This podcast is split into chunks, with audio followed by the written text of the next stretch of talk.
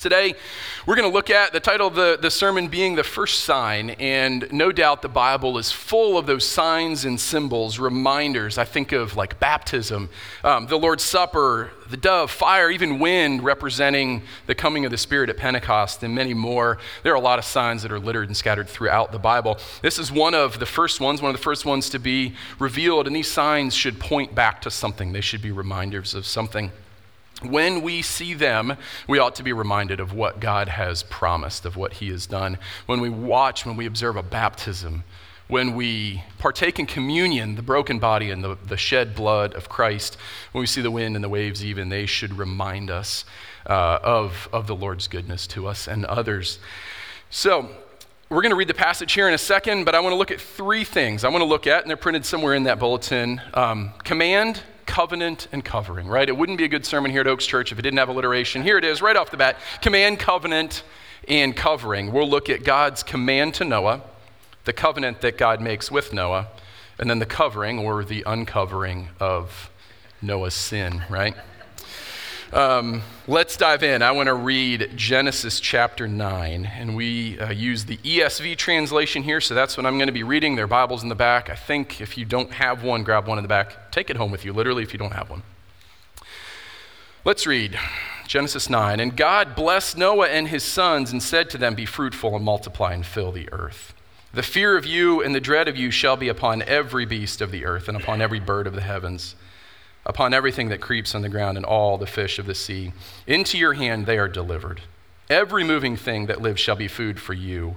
And as I gave you the green plants, I give you everything. But you shall not eat flesh with its life, that is, its blood.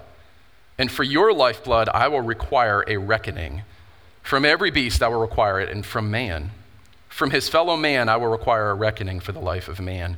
Whoever sheds the blood of man, by man shall his blood be shed for God made man in his own image. And you, be fruitful and multiply, increase greatly on the earth and multiply in it. Then God said to Noah and to his sons with him, Behold, I establish my covenant with you and with your offspring after you, and with every living creature that is with you, the birds, the livestock, and every beast of the earth with you, as many as came out of the ark. It is for every beast of the earth. I establish my covenant with you that never again shall all flesh be cut off by the waters of the flood, and never again shall there be a flood to destroy the earth. And God said, This is the sign of the covenant that I make between me and you and every living creature that is with you for all future generations. I have set my bow in the cloud, and it shall be a sign of the covenant between me and the earth. When I bring clouds over the earth and the bow is seen in the clouds, I will remember my covenant that is between me and you and every living creature of all flesh. And the waters shall never again become a flood to destroy all flesh. When the bow is in the clouds, I will see it and remember the everlasting covenant between God and every living creature of all flesh that is on the earth. God said to Noah, This is the sign of the covenant that I've established between me and all flesh that is on the earth.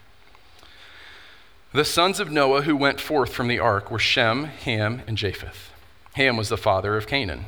These were the three sons of Noah, and from these the people of the whole earth were dispersed. Noah began to be a man of the soil, and he planted a vineyard.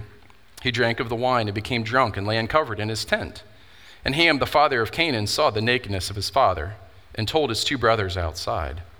Then Shem and Japheth took garments, laid it on both their shoulders, and walked backward and covered the nakedness of their father. Their faces were turned backward, and they did not see the, their father's nakedness.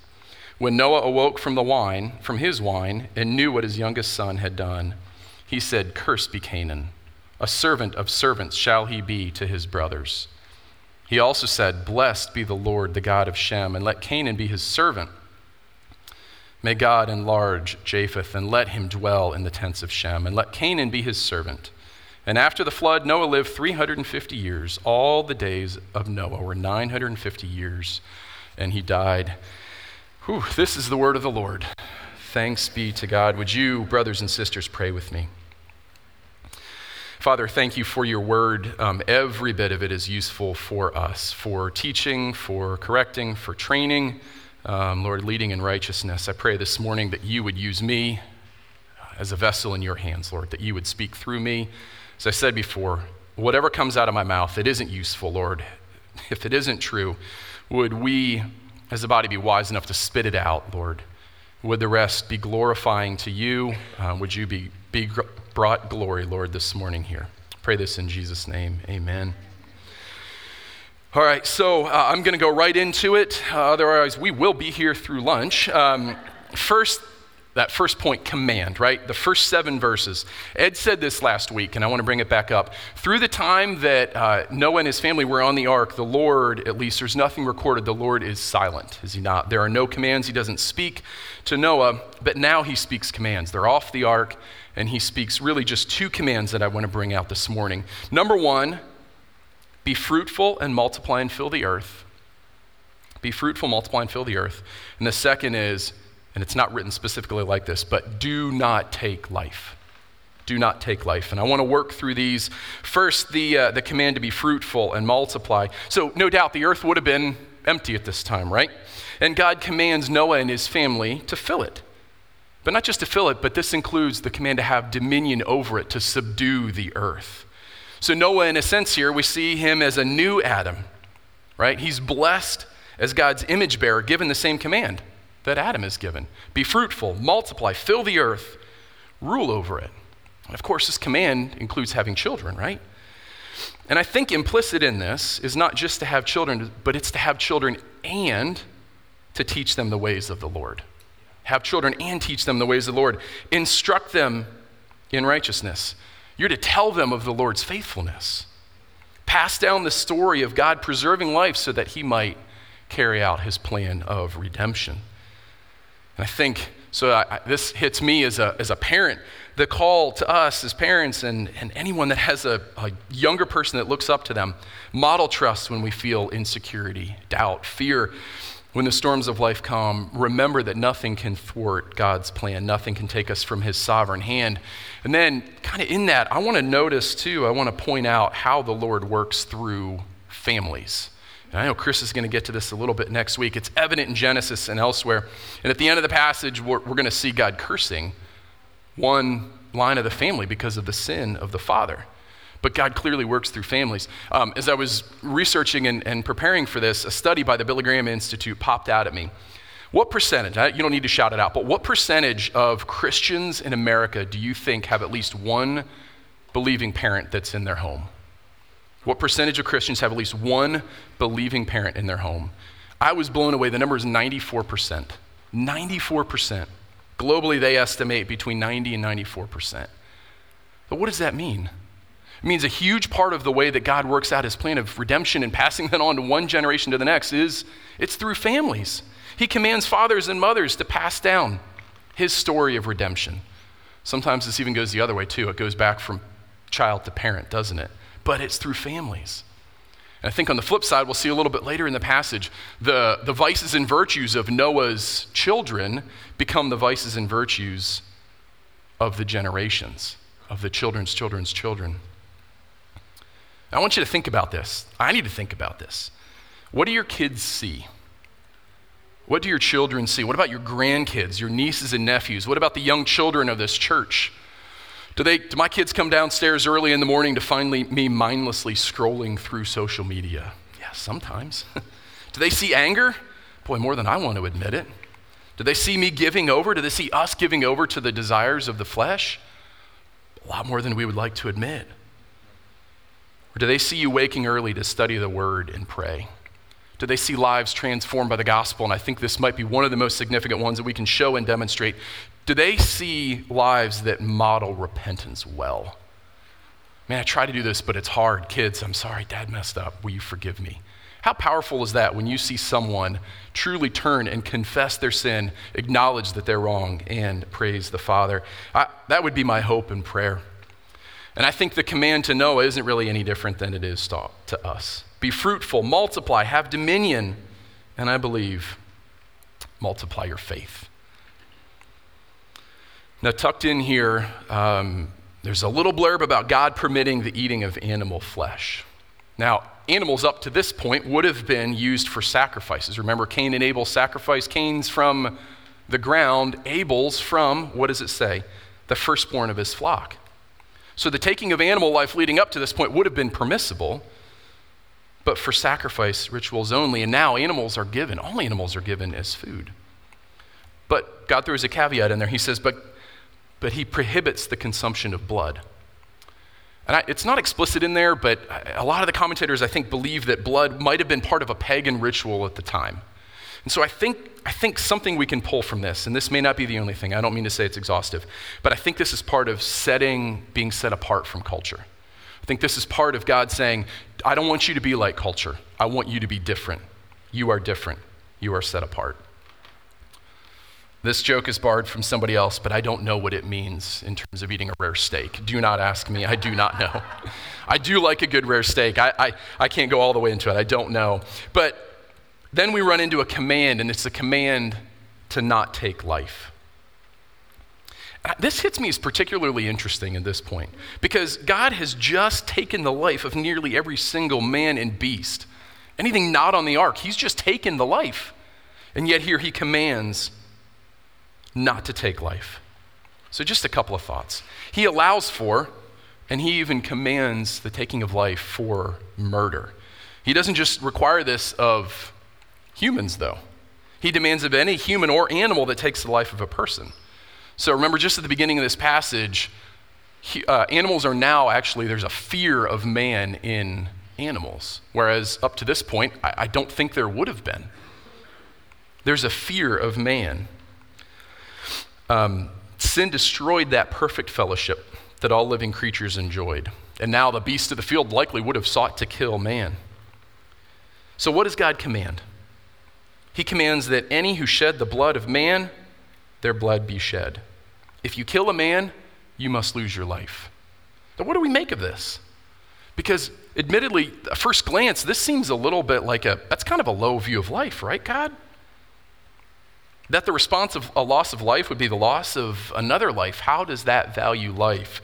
But I, I, I, really do think a deeper examination shows there's more to it than that. I think it shows how highly God actually value, values life. See, He so highly values it that the penalty for taking the life of another would be the one who takes the life would lose their life too. That's how highly He values life. Life is so precious that God puts the ultimate penalty in place to punish anyone, anyone who would take life. See, only God has the authority to take life. Only God has the authority to end life. It's never man from his own desire. Now, there are times when God does delegate that to us, does he not? Right here, in the case of capital punishment, or you read through the book of Joshua, and you're going to see wars where the Lord com- commands to go in and take. But ultimately, that authority rests with God and God alone. He says, You do not take life. Life is in my hands. Life has value. Man was created in my image before the fall, and after the fall, man is still in my image. Life has value. God has clearly shown this to us, and we too should place a high value on life. Now, up to this point in human history, God had gone from creating man, designing him to live perfectly, to live in perfect harmony and fellowship with Him, to obey His commands, and, and only to see man fall flat on his face, failing to live up to His standards. And that was just Adam. From there, it only gets worse.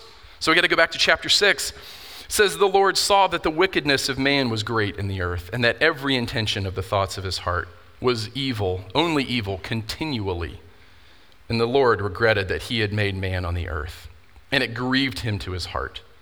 So the Lord said, I will blot out man, whom I have created from the face of the land, man and animals and creeping things and birds of the heavens.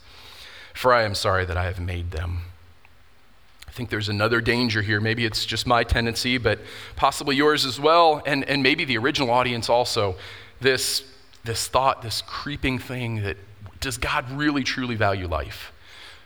The moment things don't go according to his plan, is he just going to strike everyone down again?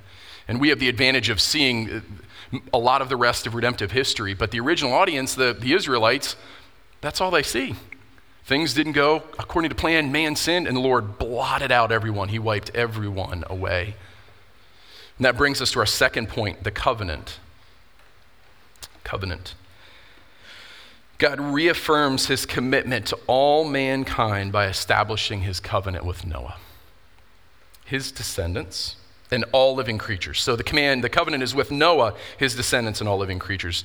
And what does God promise in there? He promises to never again destroy by flood. Now, I've got a definition of covenant. Um, this is kind of cobbled together from a few sources. Uh, it's not exhaustive, but I think it's helpful as we look at covenant today. Covenant is a relationship between two parties who make a binding promise to one another in order to achieve a common goal. Can be mutual, could also be between a greater party and a lesser party. Frequently, it's accompanied by oaths, signs, and ceremonies. A covenant will include responsibilities and commitments, though they are personal in nature, so kind of unlike a contract. And all covenants we see in Scripture include descendants, and that's important. We see that a little bit later. Marriage is an example of a covenant. A man and a woman promise themselves to one another common goals together of serving the Lord and possibly raising a family. A marriage is an example of a covenant. And covenants are significant markers throughout Scripture, and there's only five of them that are really brought out between God and man. The first one here that we see is God's covenant with Noah. There's later his covenant with Abraham, the Mosaic covenant with Israel, covenant with David, and then there's the new covenant. And those make up the five specific covenants that we see between God and man in Scripture. And chapter 9 gives us the full expression of this covenant with Noah, but it's first mentioned in Genesis 6:18, "But I will establish my covenant with you and you shall come into the ark, you, your sons, your wife, and your sons' wives with you. And then, and I'm paraphrasing, bring every living creature with you. In today's passage, it says, Behold, I establish my covenant with you and your offspring after you, and with every living creature that is with you, the birds, the livestock, and every beast of the earth with you. As many as came out of the ark, it is for every beast of the earth.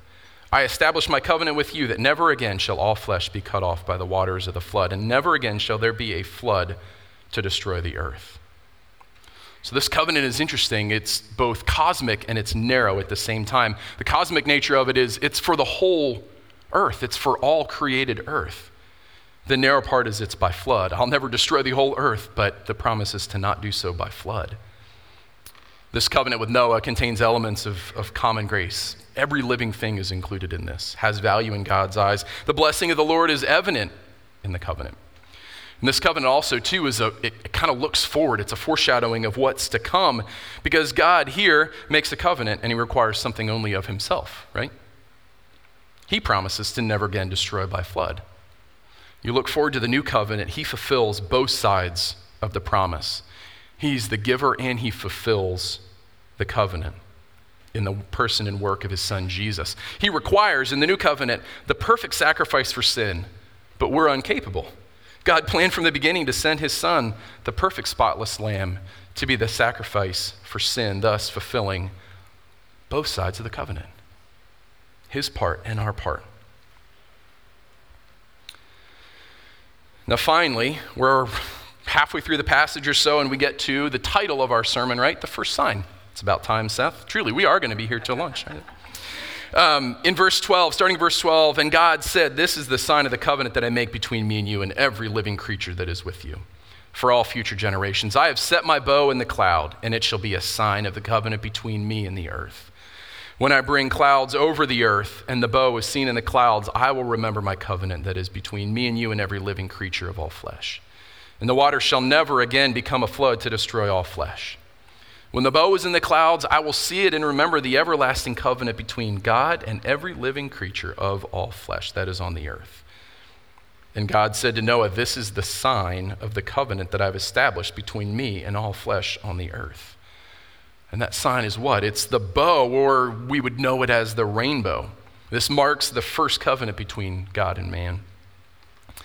And the rainbow usually, not always, but usually appears after the rain, not before it, signaling that the rain has passed, that God can be trusted, that he will never again destroy the flood. And that's what should come back to our mind. There's further symbolism, though, here that I want to look at for just a second. So, the Hebrew word here used for bow would have been the same word that they would have used for their battle bow. There would have been a warrior implication, connotation to it. So when we gaze at a rainbow, we should be reminded that God has hung his battle bow in the sky. It's a sign of peace for us. The battle bow, it's hung in the sky. Now, my wife and I had a spirited discussion on the couch last night during a commercial of the Ohio State Penn State game of is the battle bow, it's hung in the sky, right? And you can imagine the, the wooden part of the bow as the bow on the top. Is it, is it drawn or is it slack? And I don't know, right? I don't know if the bow is truly drawn or slack. I'm not sure that's critically important to it. But consider the direction that it is pointed, though. Consider the direction it is pointed. It isn't pointed down at humanity. Imagine a bow aiming back up. It's instead pointing back up at God. And I think that's significant. The fact that the next time the battle bow is used with cosmic implications, it will be aimed back up at God, specifically at his son, who will take the arrow we deserved. He died, dying on the cross once and for all, defeating sin and death. Man, think about that the next time that you see the rainbow, that God has literally put his son in the crosshairs. He took the arrow, the punishment that was meant for us, didn't he? It's an enduring sign of God's gentle dealings with us, despite every intention of our heart being evil all the time, right? Okay, the covering, our third point. Get to the last section of our passage here. After the flood, Noah becomes a man of the soil, and he plants a vineyard. So, right off the boat, you guys know, we just read it, right? Right off the boat, with the hope of a fresh start and the opportunity to lead an ideal society, where do we find Noah? He's drunk and naked in his tent. There's no getting around it. Embarrassing, right? Unreal. I, something I find really interesting, though, about this passage is what's the focal point of the passage? It's actually not Noah's sin, is it? It's more Ham's sin. It's Ham's sin. Ham finds himself, uh, and he has a choice. He finds no one has a choice. And so rather than covering his father's nakedness, he runs and tells his brothers.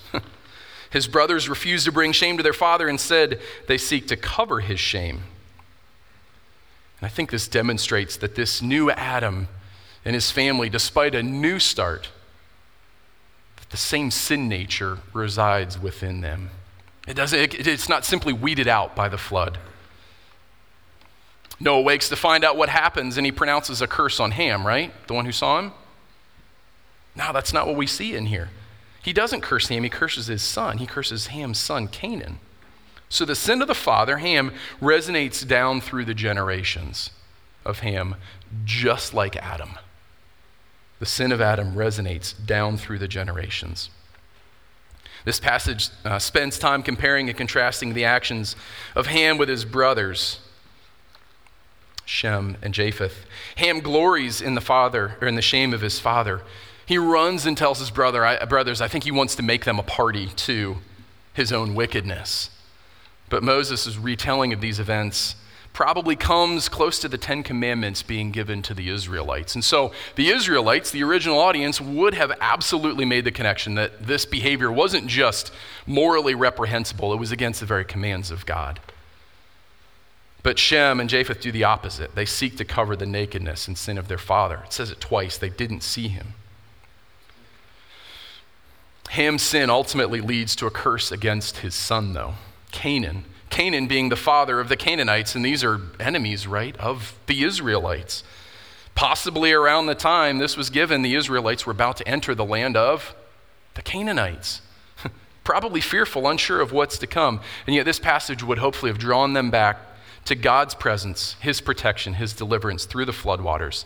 And it should ultimately lead them to place their trust back in Him, and it should do the same for us. For me, I think it's easy to identify with the good guys in the passage. Maybe it is for you too. But I, I think, um, I think we probably all are a little bit more like Ham than we care to admit. We're gossipers. Did you hear what he or she did? We glory in the shame and the sin of others. We uncover sin rather than seeking to cover it and address it privately. Now, am I saying in here that we should ignore sin, move on, cover it up so no one else sees it? Heck no and I'll have to apologize for saying heck later to my children. We don't say that in my house. Heck no. But I have a question, though, for you. Are you more willing to avoid the conflict than to address the issue with a brother or sister? Are you more willing to avoid it than address it? Or are you more willing to gossip about it behind their back rather than go to them and confront it? Because the Bible's really clear. I mean, Matthew 18 has a, a, crystal clear, like, this is what you do. If your brother sins, go and tell him. And if he repents, you've gained a brother. If he doesn't, bring someone else, bring the elders, bring the whole church. Ultimately, I think you even said it before, that's part of our membership agreement, that we would be confronting one another in sin with the idea being that there would be repentance and restoration. That's the idea repentance and restoration. Do you see the importance of sin in this passage? The all the time evil intentions of man's heart ultimately lead to the Lord destroying the earth. Then Noah fails. Then Ham fails. And an entire bloodline is cursed. So don't take it lightly. Please don't take it lightly. I think this should also draw our minds back, too, to the garden. Before sin entered the world, Adam and Eve were naked and they felt what? No shame. But the moment they sinned, they knew they were naked and they felt shame. And so, what does God do? He covers them, He covers their nakedness, He covers their shame. I think God used the ark to show that sin lives within all man because He found one that was righteous in his generation, but he was not perfect. He was not without sin. God removing uh, Noah from a sinful and broken world didn't rid the world of sin, did it? Even Noah, who finds favor with the Lord, was utterly sinful. Now, before the flood, I, I, don't know, I'm speculating. Did Noah blame his surroundings for sin? I, I don't know. Lord, it's all around me. Now he's without excuse, though, isn't he? And right after he's off the boat, starting over, his sin and the sin of his son dramatically impact the events of human history, right? Same is true for us. Friends, man, we're utterly sinful. Even at our best, we could never, never reach the perfect standard that God requires to get to him. In just the same way, we are without excuse. And I think we have to be honest about, with, with ourselves about that. But there's hope. So I want to wrap it up here, I promise. I want to take you back to the sign, the sign that points forward. Because one day God would save his people, but ultimately, though, this time, he doesn't save through a wooden boat used for a time against a temporary threat. But this time it's through a cross, and he uses it once and for all to defeat sin and death. Hallelujah. So when we trust in Christ for the forgiveness of sins, his blood covers us. We stood in the nakedness and shame of our own sin, but he took the arrow meant for us and he covers our sin and shame, and that is amazing news. Now, the already but not yet nature means we still are going to face difficulty, trial, suffering, physical death, but we can look upon the ultimate symbol of God's enduring love for us and know that one day we're going to rejoice with him in heaven, those that are in him. Young Israelites hearing this would have grown up wanting to be in Shem's tent. They would, wanted, they would have wanted to live in the line of blessing because the Savior ultimately came from Shem's line. They wanted to live in Shem's tent. And now, Shem's tent, this is the best news ever, right? Shem's tent is open for both Jew and Gentile. and It's the tent of Jesus. All who call on his name, all who repent of their sin and turn to him will live in his tent in glory with him forever. Amen.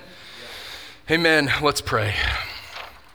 Father, um, man, I, I, I, pray that whatever words I used up here, Lord, um, would be useful and encouraging to my brothers and sisters with me here this morning. Lord, would you speak uh, through your word and through me? Convict us, Father, of our sin, for no doubt we are far more sinful than we care to admit. But Lord, the good news is that through Christ, you've covered our sin, you've covered our nakedness, our shame, and we can stand before you in perfect righteousness. What wonderful news, Father. I'm grateful for this morning. I'm grateful for these friends. Um, yeah, be with us, Lord. We love you. In Jesus' name, we pray all of these things. Amen.